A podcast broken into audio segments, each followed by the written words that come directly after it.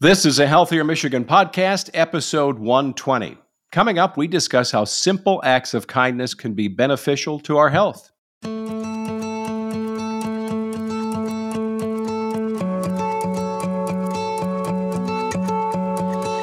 Welcome to a Healthier Michigan podcast. It's a podcast dedicated to navigating how we can improve our health and well being through small, healthy habits we can start implementing right now. I'm your host, Chuck Gaidica, and every other week we sit down with a certified expert and we discuss a myriad of topics that cover nutrition, fitness, and a whole lot more. And on this episode, we're taking a deep dive into how helping others can be good for our health, maybe not just theirs. With us today is Vice President of Clinical Partnerships and Associate CMO for Blue Cross Blue Shield of Michigan, Dr. Amy McKenzie. Good to see you. Good morning, Chuck. It's great to be here. Yeah, nice to have you with us. So, you've got so much rich experience in family medicine and clinical leadership. And just as a human being, it's not just this time of the year that we're coming into, but we often think about it maybe more. Somehow, some way, we want to help other people. So, we've heard this phrase it's better to give than receive. Is there something clinical we can attach to that notion as well? Yeah, absolutely. There's actually a fair bit of research out there about giving and um, helping others. And the term is really altruism, and it's about putting someone else's needs above your own or acting in an unselfish way to help somebody else. And it really is around the motivation. That piece is key, right? You can't feel obligated to do it. You really want to be motivated to help others. But there's a lot of health benefits and mental health benefits associated with that. So let's talk about that a minute because that's the big word altruism, right? I'm going to be altruistic. In my normal language with my pals, you know, over coffee or something, I don't say, hey, let's go out and be altruistic today. But that's really, you know, from a clinical, you know, research standpoint, that's the word. So when we want to be giving, is that something that's going to help not only the other person, but what physically will happen to us if we give of our time? Talent or treasure, whatever it is. Yeah. So the studies are very clear that you get a lot of benefits. Not only does it help improve your self esteem and the way you feel, right after the immediate act of doing something for somebody else, you actually get a release of endorphins. And what those are, those are those hormones, chemicals that in your body that help you to feel good. They go by the names of dopamine and serotonin and oxytocin. And that's not necessarily really important. The important part is that you get this feeling of almost like what people call a runner's high. This is actually what people call a helper's high. And so that's in the immediate impact after you are helping or serving another. But there are also longer term benefits and health benefits around this as well. Well, you know, we've done a few episodes in the past. What we're up to 120 now, where we've talked about, you know, the cuddle hormone. You know, if you touch someone, and we've come through this season where, holy cow, we had to socially distance, doc. We had to, you know, we had to stay away from people. But this, what you're talking about, you may release similar hormones or the same ones, not even touching someone, simply getting down on bended knee to help somebody is going to do that, right? Absolutely. And it creates bonds between people. That oxytocin is a really strong and powerful thing that creates bonds between people. So they oftentimes are wanting to reciprocate. So when you say it's better to give than receive, oftentimes it pays back in dividends to you later, not only for your own health, but people want to help you out as well. Yeah. Is there anything else that you can put your finger on from a physical standpoint that we should be aware of? Because I want to double back to mental health as well here. Yeah. So, in terms of physical health, things that we can see are lower blood pressure, you know, like I said, improved self esteem, less stress levels. And there actually were some studies out there that this actually can be contribute to longer life. There was actually a study that looked at people who were over the age of 55 who were participating with in volunteering with two or more organizations and found that 44% of them were less likely to die over a five year time period when you controlled for other factors. So it's pretty significant when you look yeah. at it in that way that just helping others can help you to extend your life and live longer. So it's not just getting a discount on my McDonald's coffee when I'm over 55. there right. lots, and you know, this idea of extending your life, we've got so much that comes at us from different directions. And I think I'm more in tune with this because it's kind of the journey I've been on in my life where we try to find purpose and passion, right? And when you find people that do that, for me, I look at them and think, wow, that is so cool that somebody has found something. They're they're working at Salvation Army, they're doing something, and they, their time just evaporates. And they don't even know that they're working hard at helping other people.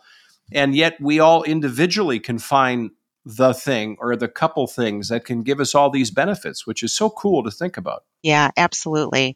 And I mean, when you volunteer in those ways, it contributes. Um, we talked a little bit about physical health, but I also mentioned lower stress, and we see things like less depression. And when you wonder, like, why is that? I think it's because it really creates a sense of community and belonging for people. It can decrease isolation. You have a group usually that you're participating with. It also can help with your own perspective. Oftentimes, you know, we feel too busy. We don't have time to help out, but it's actually the reverse is true that when you give, it actually gives you a better perspective on your life. It helps you to kind of put things in their proper context and proper place and just helps you to kind of mentally reset.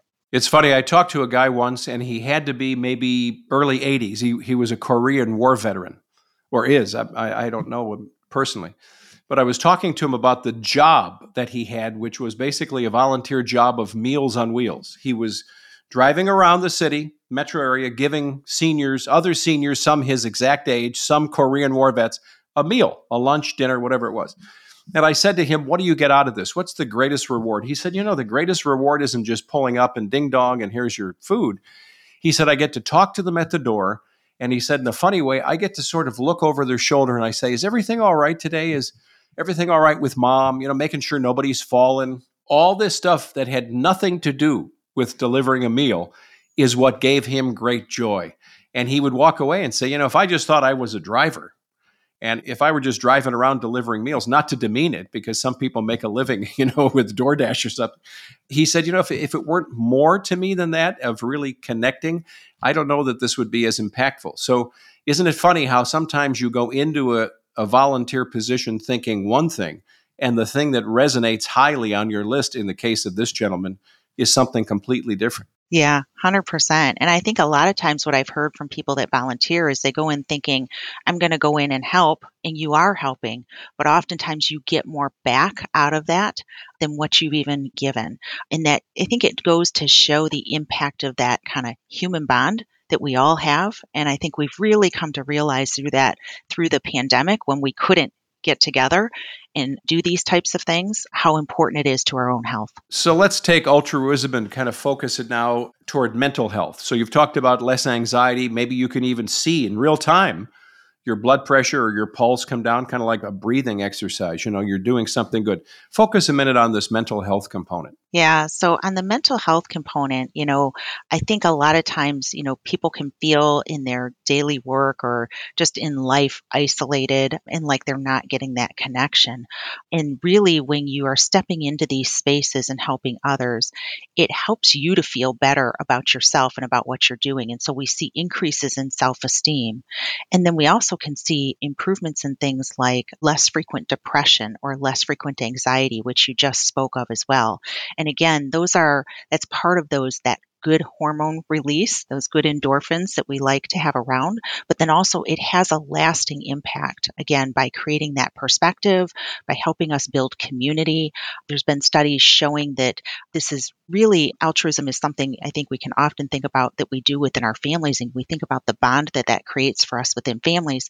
This also creates bond within communities as well. And that bond within families, it's interesting you say that because I know some families They'll practice that idea of giving together because they really do want to inspire the next generation and the next generation, you know, bring the grandkids with me to do something. I remember there was a young man named, uh, his nickname was Super Ewan. His name is Ewan. And uh, he was fearless. And he wore this little cape and he's got a logo that looks like the Superman logo. And he would go out and distribute sandwiches to homeless people in, in Detroit. And I just asked him, I said, where does this fearlessness come from that you have? He said, it's just inside me. And I just love going up. And I mean, this is a little kid who I'm now sure is taller than me. But you know, it's it's really interesting how that can be something that is inside us, you know, maybe from the beginning. And yet I've also met people where they can learn that because they're sort of tentative or I'm not sure if I'm wired to do that, right? But we all can if we just jump in the deep end of the pool, maybe. Yeah. I do think that there is an innate component of this. We feel that when we see others and they need help, and you see this oftentimes in children, I think what happens, the learned part is when we get so busy and we become very self focused or focused on our own life and, you know, all the things that we have to do. But I do think absolutely that teaching this and modeling this with your children is critically important as well. I know families that go out and volunteer, and I think that that can really help set a great example for kids going forward in how to be part of a community and help step out and help others and also build that in for yourself, right? Because we know all the self benefits of that. Sometimes, and I think it may be connected to self esteem, sometimes I think we think of being grateful when somebody does something for us. And yet, I was walking around this morning, or I should just be honest, the dog was taking me for a walk, okay? And I'm out there this morning just before we get together. And I'm thinking to myself, do I practice enough gratefulness for when I'm able to help somebody? Because indeed, I'm giving one of two things, well, one of three things. It could be treasure, right? I'm, i could write a check, and that's a way of giving. But oftentimes for me, I have to decide is it my time or is it my treasure? And so we only have so much capacity, elbow room in life to give. And I think when you give those things, they tend to take you to a place, or they can, where you can become grateful that, you know, wow, I had a little extra time. And it's not about being a senior or 55 plus, it's anybody, but you've got a little extra time and you gave it away. That's a huge thing to really ponder and be grateful that you've got the time and you've got the muscle or whatever it is to give to somebody. Absolutely. You're absolutely right. And I think there's so many ways that we can do this. We oftentimes think, oh, well, I need to go like carve out a period of time to go to the soup kitchen, right, to do this. But there's so many small things that we can do through our daily life, checking on an elderly neighbor, right? Letting somebody's dog out during the day or watching their kid or making somebody a meal when they're in the hospital.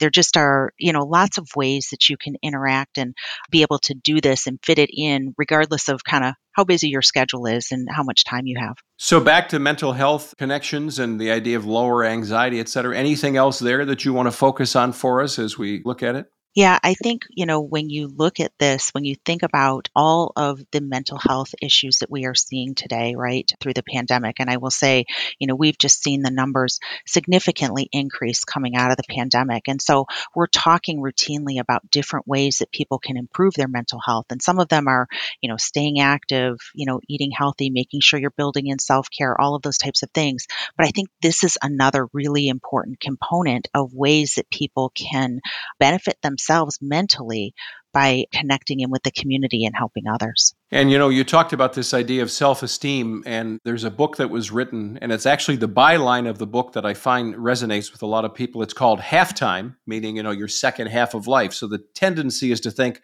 this is only for retired people, but it's the byline Halftime moving your life from success to significance. And I think when we help other people, we tend to either think about it or maybe it comes to us later that we are actually being more significant. That maybe that thing that we're doing is actually the most significant thing I can do in my day, and wow, and how it impacted somebody or somebody else body's lives.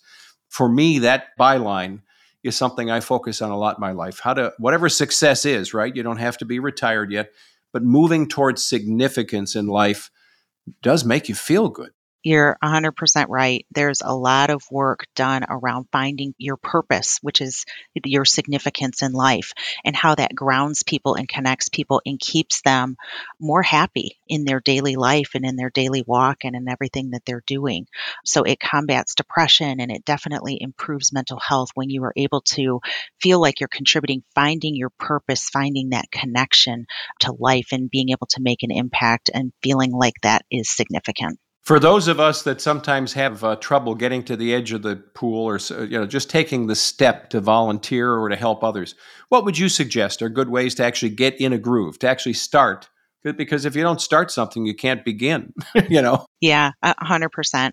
So, you know, I think about it as, you know, taking a small step before you try to take a big step. You know, it might be intimidating to think about signing up and going to a food kitchen. You know, it's something that's very unfamiliar, but looking around kind of at needs that are just within your community. Maybe a mom is struggling to deal with transportation for her child, and maybe you can help out there. As I mentioned, maybe there's an elderly neighbor that could use some help, right? Picking up groceries or something along those lines where you can start local in your community with individual that you know. I know some people that like to go through, you know, in the morning they're getting their morning coffee. Maybe you're just paying for the person behind you, right? That can sometimes make people smile and, you know, just make their day. And what studies have also found is that when people are recipients of that, they oftentimes then are reaching out and doing it for someone else, right? So it's a gift that grows as well. And then there's the other part that's not as overt because I've seen the studies, I bet you have too, where it, this blew my mind because all of our kids, I, I'm pretty sure, are all millennials. That millennials and baby boomers research the same way. Loneliness registers extraordinarily high in both of those groups, which you wouldn't think young people would feel the same. And I have found sometimes the idea of giving of my time doesn't have to be backbreaking stuff. It could be I'm just sitting with somebody and listening. I don't even have to have answers. Don't be afraid that you can't answer. You know, like, what do I say? I don't know what to say. Well, you don't have to know what to say. Sometimes, especially in the season we've come out of, right? People just need someone to talk to. Absolutely. And again, it gets to back to that human connectedness and how important it is. But just even lending an ear, like you mentioned, could be your first step. So it's really about how we are participating in the lives of others and putting their needs ahead of ours, right? And it gets back to that whole motivation piece and finding that purpose, whether, and that could be different for different people. You know, for some people, they volunteer with, you know, a cause that is very important for them. Whatever it is that connects you and finding that significance, that's what's important. And then there's the other side. So we're talking about the quieter side. And then we just had a special episode with Tony Michaels, the president of the parade company. Then there's the part that I always kind of find fun to insert in my life where, where you can volunteer and you can be surrounded by other people who are putting on a costume or you're packing meals and everybody's wearing a Santa hat and there's music playing. You know what I mean? There's the fun factor, which I think is another easy on ramp to getting involved because all of a sudden you're looking around, you're thinking, wow, everybody's having so much fun doing this thing for free.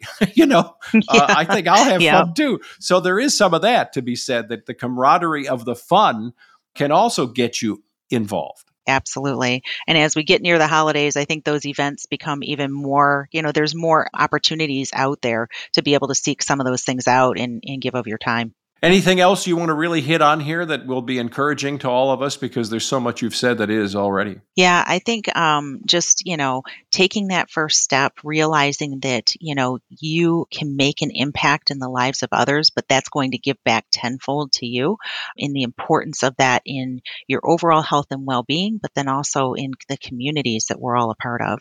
It's just really an important topic. And we kind of started off by saying that, that this could be a way to have simple acts of kindness. So you can start with the simple.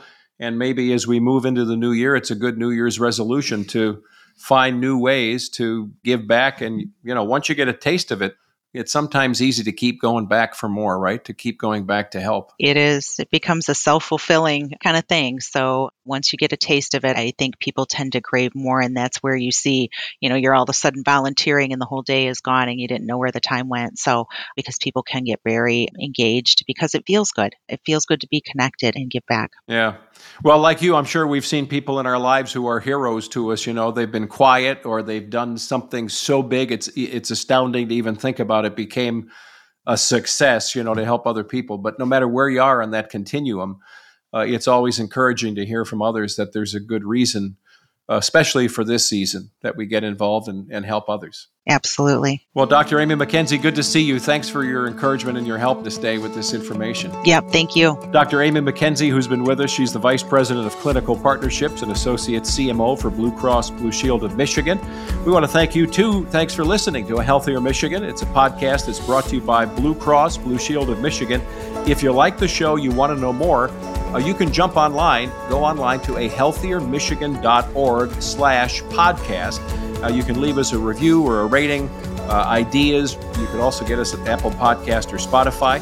You can follow us on Facebook, uh, Instagram, Twitter, and you can get new episodes, old episodes to take with you on your power walks here as we get into our colder weather seasons. Be sure to subscribe to us on Apple Podcast, Spotify, or your favorite podcast app. I'm Chuck Gaidica. Thanks in advance for giving back to somebody you may not even know. Take good care.